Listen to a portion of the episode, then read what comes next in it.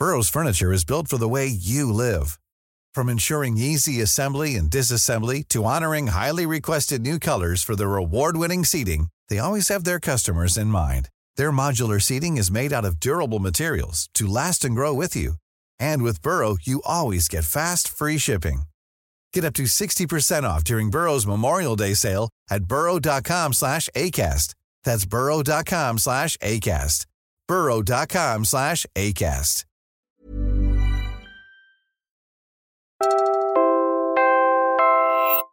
You're listening to Puma Podcast. So it's pretty bad. It affects my health in the way that it's stressful. We're not physical there, so we're not cannot help. Like we're sent like I'd send money, donating, but we were like just the other day, like, should we go back to Ukraine and like continue? And there's pros and cons to that, right?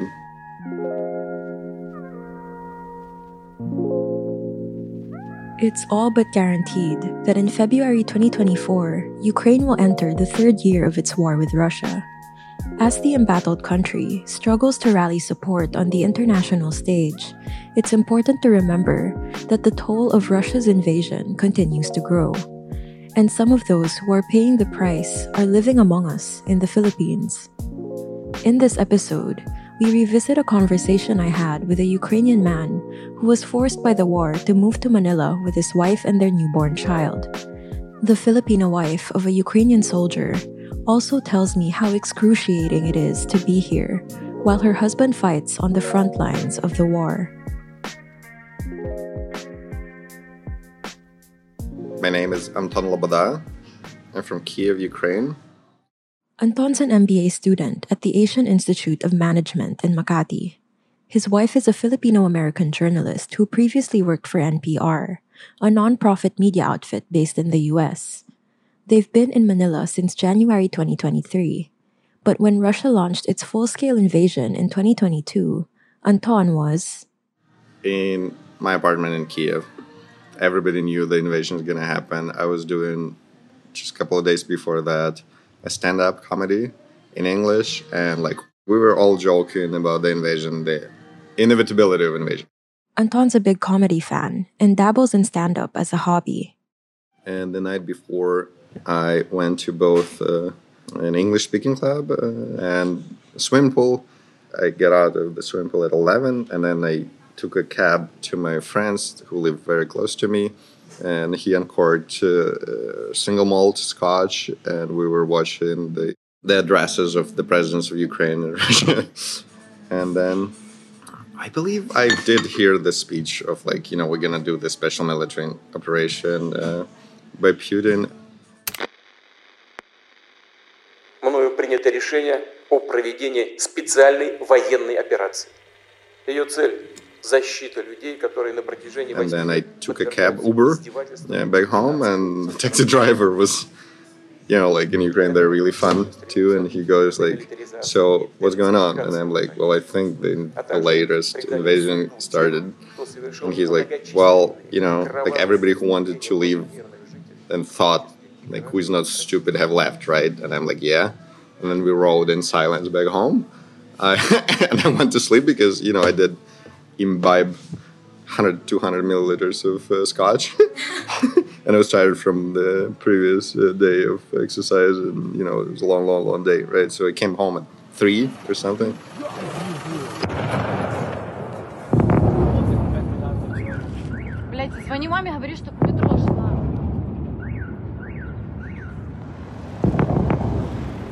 I was woken up by the blast. It was pretty close. The jets, air jets, they are fighter jets, were flying nearby, and I just fell back to sleep. Then I woke up again by my friend from Austria, who said, Anton, I think the invasion started. And I it was like 4 hours of sleep by then.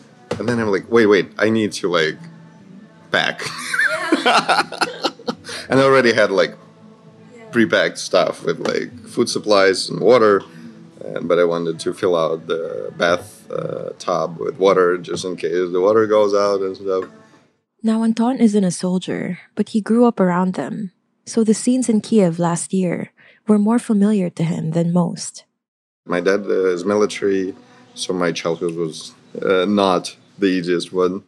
For me, because it was already in the 8th year of war, and I actually went to the U.S. in 2015 to volunteer as an interpreter with wounded people from Ukraine, soldiers with amputees for 1 year. I did provide the interpreting services for them. I had a medal from the Department of Defense of Ukraine, from Ministry of Defense in my name. So I was mentally prepared for that.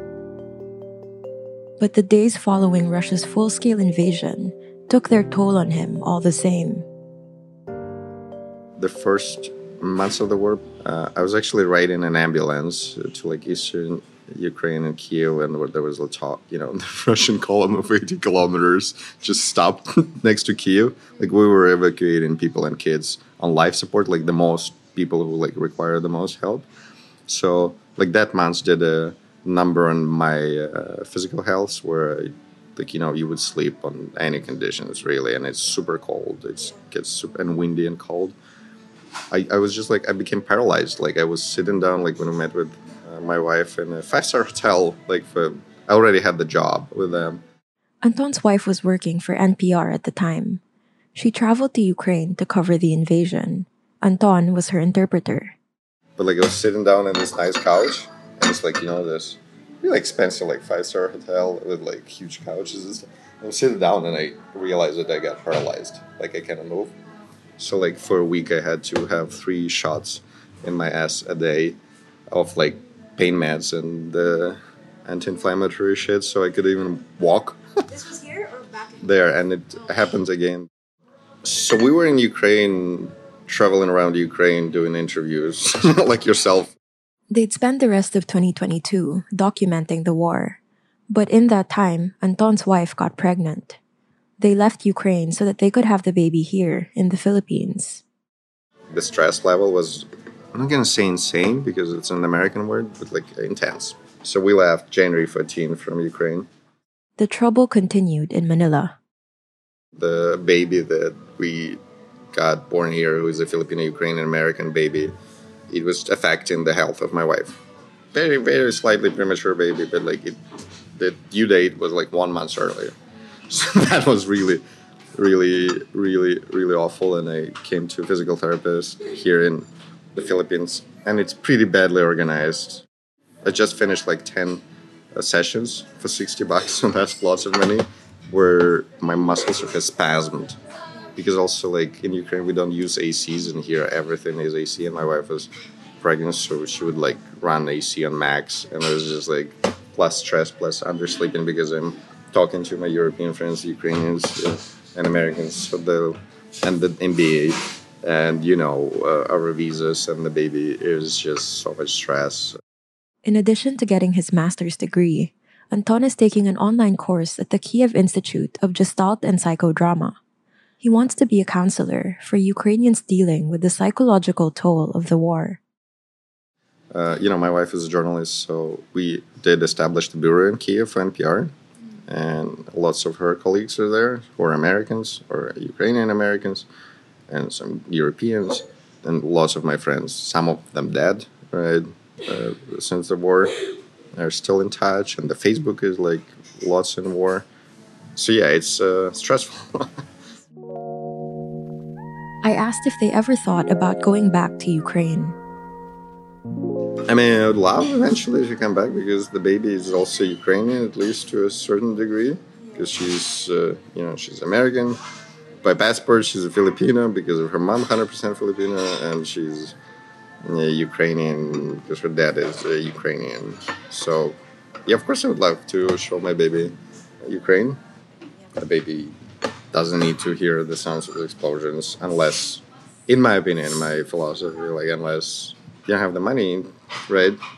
But we work hard, so we do. We'll hear from the Filipino wife of a Ukrainian on the front lines of the war after a quick break.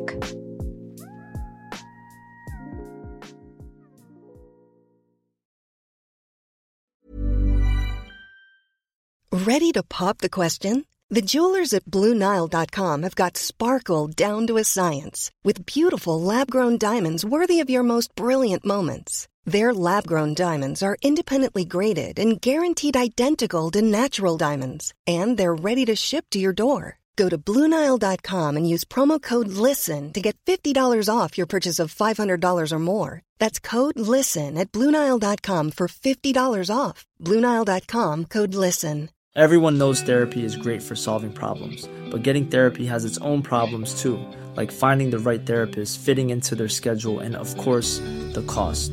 Well, BetterHelp can solve those problems. It's totally online and built around your schedule. It's surprisingly affordable too. Connect with a credentialed therapist by phone, video, or online chat, all from the comfort of your home. Visit BetterHelp.com to learn more and save 10% on your first month. That's BetterHelp, H-E-L-P.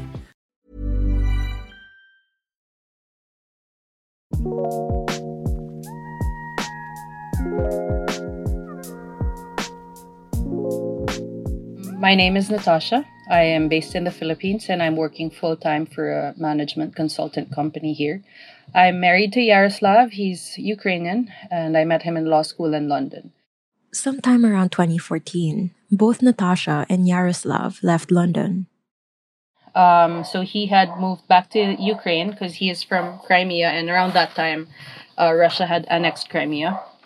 So he had to sort some stuff out there.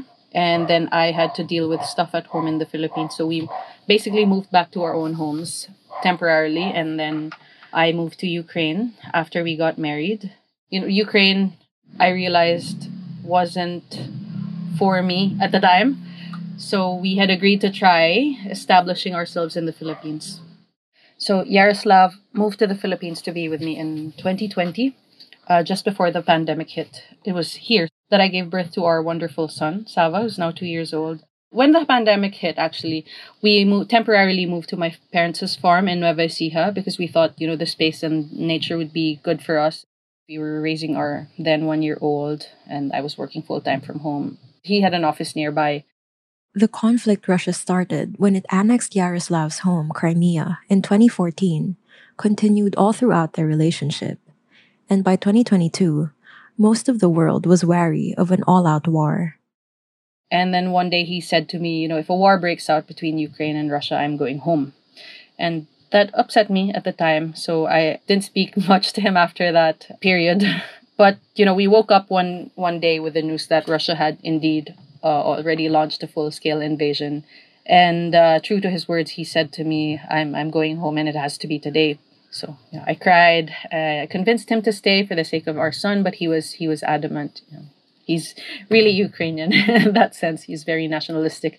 So I went crying to my mom. She had advised me to let him go. And my best friend's mother, who I also consider my second mom, told me that, you know, no one should ever stand in the way of someone's duty.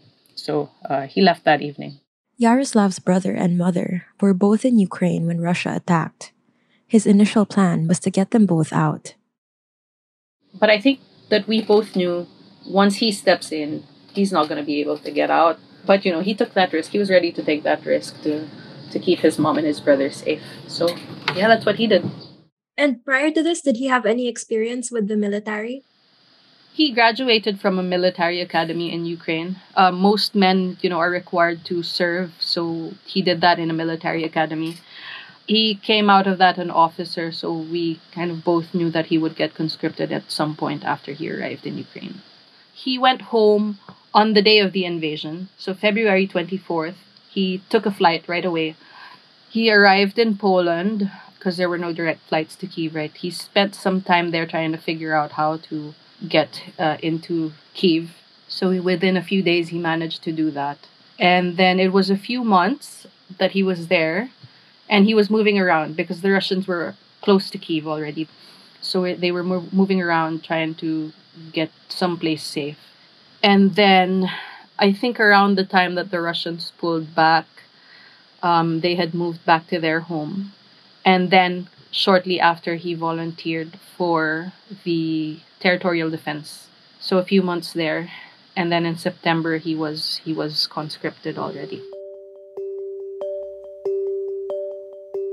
And so the first few months, and not days and not weeks, but months, were especially hard for me. I spent a lot of time on the couch eyes watering, glued to the news on every channel, TV, Twitter, Telegram, Instagram, what have you. So looking back, I feel that I had spent so much time on the news that I don't really remember doing much else. I must have, though, because I haven't been given notice from my job that I was slacking off. My son isn't showing signs of neglect, thank goodness. So I had likely done the work. I just really don't remember it. So imagine the trauma. Instead, what I remember is like the horrible scenes of the first 100 days or so of the war. I went into a kind of downward spiral. Every time I saw a dead man, I saw my husband's face. A dead child, I saw my sons. A dead woman, my mother-in-law's. So it was really hard. But thankfully, I had snapped out of it myself, and I really turned to my son for strength. And it may have been a bit unfair on him, I think, but I take comfort in the fact that, he didn't have to try so hard. He was one, and all I had to do was look at his face. And I knew I had to sort myself out. I asked Natasha how often she gets to speak with her husband. In the beginning, we would talk almost daily, but these days, it's not as often anymore. Either he doesn't have signal or is not allowed to have his phone on him. On my side, I sometimes miss his calls because he rings me up when I don't expect it. A couple of days go by when we can't talk to each other, and then all of a sudden there's a phone call. I sometimes miss it. But I can say at least once a week we're able to video call. He sends messages when he can, and that's reassuring to me because at least I know he's okay even if we're not allowed to speak. I send videos daily, videos of my son, so he sees that when he has the time, so he knows what's going on in my son's life. And when you do talk, what does he tell you about how he's doing, what's happening, where he is? He can't say much about the situation there or where he is. He's not allowed to. But from what I can see, that when he calls is that he's tired, he's stressed. Age has begun to show in his face, and he has lost so much weight. It breaks my heart. But recently he sent me a message, and I think it's safe to read it out to you. He said, "I'm okay. My friend died. We are stressed. Strikes every day, sometimes 40 kilometers away, sometimes 1 kilometer away." While it has been, and it is tough for him to be in the middle of the fighting and away from his family and friends for so long, I know for a fact that he's determined to fight for Ukraine alongside his brothers in arms. And he was actually also given the opportunity to, move up and switch departments somewhere relatively safer. But he didn't even take a second to think. He just outright refused. He told me that he can't abandon his men. On February 24, 2022, the world woke to news of Russian tanks rolling into Ukraine. Today, the war shows no sign of slowing. And the stories you heard are just two of the millions of lives that have been upended by Russia's unprovoked and ongoing attack. In 2023, Ukraine launched a counteroffensive but failed to retake much of its territory. With conflict raging in the Middle East, the country has struggled to rally badly needed financial and military support from the West. Here's Natasha about the impact of the war in Ukraine on her life. My situation is just one of the many families affected by the conflict, and it can be hard to understand the realities of war, especially when you're thousands of miles away and you're not directly affected. But I encourage people to keep an open mind and heart towards those affected. But on the other hand, I've had the pleasure to speak with Filipinos who really understand what's going on, and it's reassuring to know that people care. Every act of kindness and support makes a difference, no matter how small it may seem. Not many people realize this, but Ukraine fights for all of us, I think, and I hope more of us support Ukraine. I continue to hope for the end to Russia's aggression and the return of peace to Ukraine and the rest of the world. And that was today's episode of Tekateka News. Again, I'm Bella Perez-Rubio. This episode was edited by Pidoy Blanco. Our producer is Jill Cairo, and our executive editor is Veronica Uy. Thanks for listening.